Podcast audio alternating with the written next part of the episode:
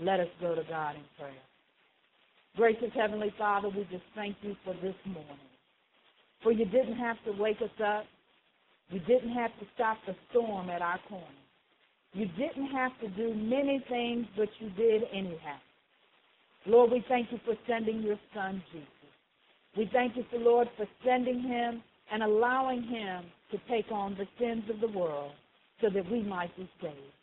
Lord, we thank you for the gifts and the graces that come with this new morning, this new blessing, and this new covenant with Jesus Christ. What a blessing it is. Lord, move me behind the cross that the words that I say may be words that are pleasing unto you. Lord, let this sermon be a sermon that helps us in the way that we need to be helped. For you know our hearts and our minds personally. Lord, let the seeds be planted that we may continue to see your grace in the lives of this church, this community, this world. In Jesus' name we pray. Amen. Ushers, thank you for your service this morning. Choir, thank you for your blessings. Miss Marietta, glad the fingers are working and Arthur is not doing what Arthur does. Thank you, Miss Allen, for being the late speaker of the hour and for the ushers and the communion stewards and all that will assist as we do communion later on. It truly is a blessing. And thank you for all those that were here throughout the week behind the scenes, Ms. Patterson, Mr. Cheatham, trustees, all those who have helped make sure everything was in place for this morning. Amen. I am truly grateful for an exciting week in the Lord. Last Sunday was Easter Sunday, Resurrection Sunday morning, and we had an opportunity to not only be blessed by the Lord once, but be blessed by the Lord twice. And it was truly one of those kind of things where you look up and you say, wow. And then throughout the week, I was in and out of Houston twice. Actually, three times. And it's not often that I go to Houston that many times, but I went for a conference. And, and I will say to you that I had a chance to be in the presence of some great theological individuals that truly are a blessing to me. I saw two bishops this week. The first woman bishop in the Texas Annual Conference, I heard her give a word about going out in this community. I don't know how many times she said it in that speech and direction to preachers, but she said, don't wait for the denomination. You need to get out in your community. And you know I'm a acronym kind of person, and if you spell the word get and then you put the word out, put those two first letters together, it just simply says go. Amen? So I got the first mandate in the proclamation early in the week to just go. Then I had a chance to hear various preachers and teachers at the E-Church, which is a conference that's on excellence. Robert Schuller was on the panel that I heard.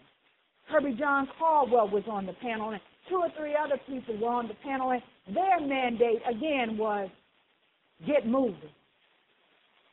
But I met a young man at that conference as I was sharing with someone where I was located now as a preacher.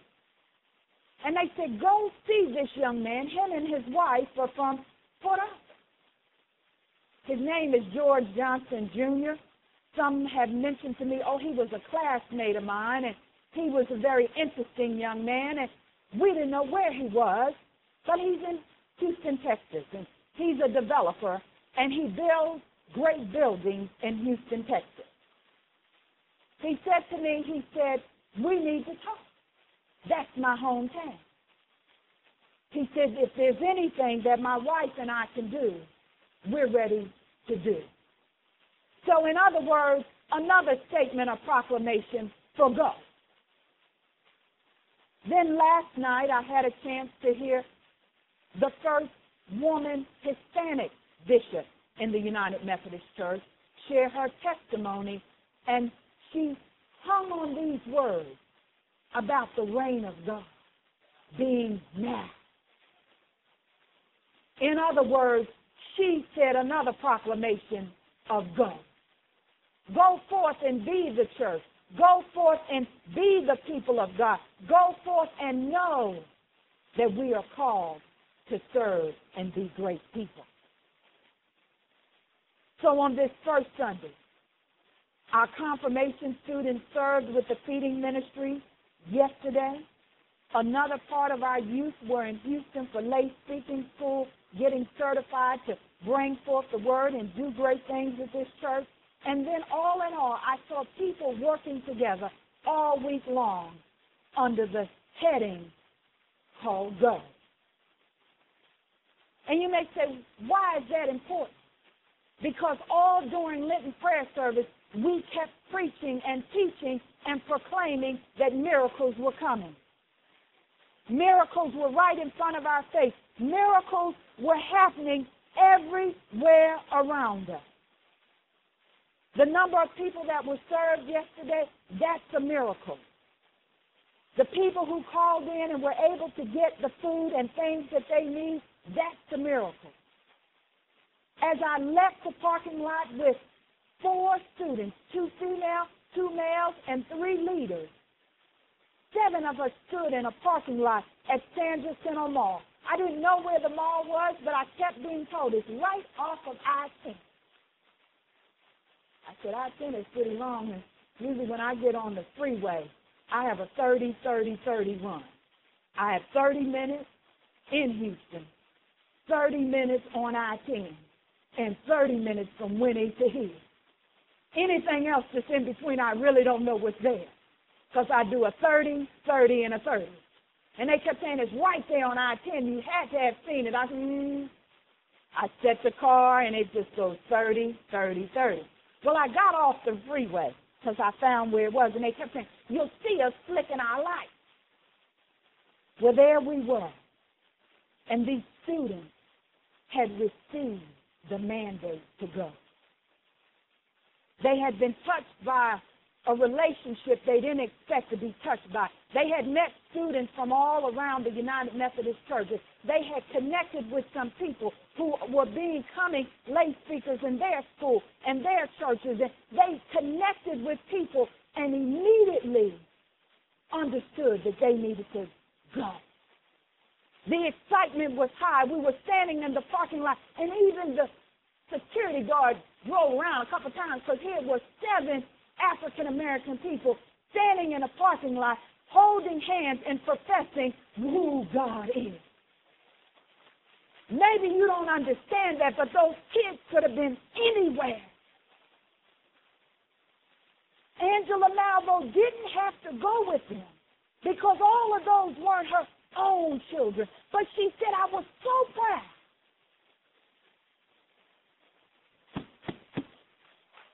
of our children and the message that they brought forth that has stopped people in this. Our children have a testimony by the grace of God. And they need to be able to tell it right in. They need to be able to profess the love of Jesus Christ and be all who God is calling them to be. That's a miracle. When we left, they went one way, and we went another way on our We got to the traffic light. And I was so excited. I was saying to God, did you see their energy? And And many of you have heard me speak about red lights in Houston, Texas. I've been at a many of them, and it's my light to go, and their light to stop, and they just keep right on going. And I said to down oh my God. Right then and there, we could have been a Catholic. But because of the proclamation of Jesus Christ and because of the protection of the Lord we love. And because of situations, we were held at that corner. I said, thanks be to God. Because whatever it is that you have getting ready to happen through these children, help me help them. Help us to make that go statement real. So you see, this was the commercial for the sermon today. Because the sermon today is called Open the Box. Open the box. Because the tomb is already empty. Open the box of gifts that God has in each and every one of hearts to be all that He's calling us to be. Have any of you watched late night TV? And it's a guy that comes on and he always has the top 10. And they're really crazy, top 10. You ever see it? He counts them down. 10 this and 10 that. And we're going to treat this passage as a countdown. So we'll open the box. Amen? I'm not going to go line by line, but I want you to write it down somewhere on your program. Because when you get back home, this passage from John is so important to us. Because Jesus was speaking to his disciples, and the language that he was having was he was speaking to a group of people who were behind closed doors. They had escaped to a quiet place behind closed doors out of fear. They knew Jesus had risen, and they also understood the governmental moment of that day. They knew the siege that they were under, but they were fearful of how they would walk out their call. And they were behind closed doors, and you see, they needed the peace of God because they had fear. Anybody ever hear them fearful? Some of us have, and some of us won't admit it. And so I'm not scared. God didn't give me a spirit of fear. And I fear nothing. And our knees be just a shaking. The news reporters say the most fearful thing that people have is not seeing other people or connecting with other people, but they fear public speaking. So to know that we have four students that are on their way to become certified lay speakers that can come before anybody at any time, be able to say, I love the Lord with all my heart. So these disciples had fear that those children did not have. They were fearful because they had not come to the recollection that Jesus Christ had risen. So the first top 10 in verse 19, I say to you, the proclamation of go is get free from sin by any means necessary in the name of Jesus. Get free. And when you get free of fear and you done prayed it out and you done laid it out and you done asked God to remove it, gain the peace of God. Verse 19 tells us about the peace of God. Then there's the number nine. Many of you have heard the doubting Thomas story. Thomas didn't believe who Jesus was. And he simply says, until he shows me the marks in his hand and the pierce in his side, y'all can tell me he rose, and I'm not even going to see that. So number nine says Jesus shows that he is the one who was on the cross. That's verse 20. He shows it to him, and it provides not a blame game, but an opportunity for Thomas to confess. To say, wow, forgive me for not believing. Let me receive this time. And then the number eight is that the disciples are commissioned and sent forth. Get out of your fear. I've shown you who I am. Now go forth and be who I've called you to be. So the second call for peace comes. Anybody need? All you have to do is call me. To God be the glory. Let me have your peace. That's in verse 21. And then, circle verse 22. Highlight it in your Bible. Get to the point where you can actually look at that and say, that's deep. That's deep. Verse 22 simply says, Then he said to Peter, Put your finger here. See my hand. Reach out. Uh, uh, that's 27. I'm sorry. Let me go back up to 22. Jumping down, getting ahead of me. 22 simply says, And with this he breathed on them and said, Receive the Holy Spirit. Why is that important in our Christian journey? Because in true reality, the commentaries that I read, they mention the fact that until the Holy Spirit has been breathed upon you, you will struggle with fulfilling the statement of going. You will have trouble with forgiving people. You will have trouble receiving and accepting the peace of God. You will be challenged in your Christian journey more than ever because you have yet to be breathed on by the Holy Spirit. And that's not to say everybody's breathing experience needs to be the same.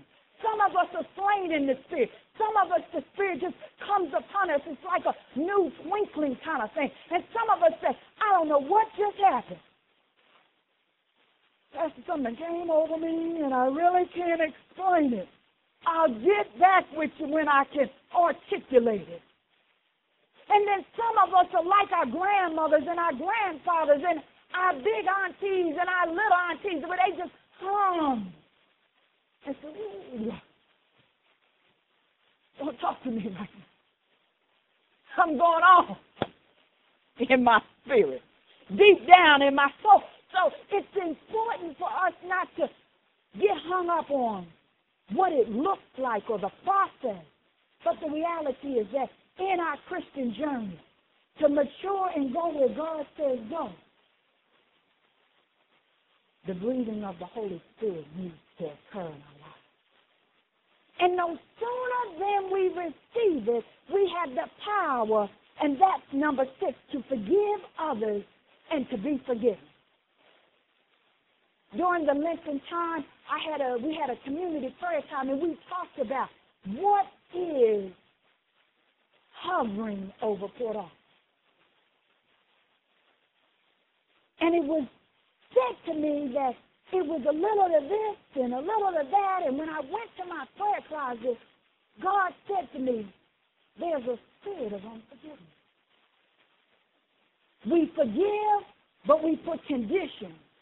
And that's not what I call my children of the Most High God to do. I call them into forgiving and reconciliation relationships, not relationships that say, look, I'm taking my toys home.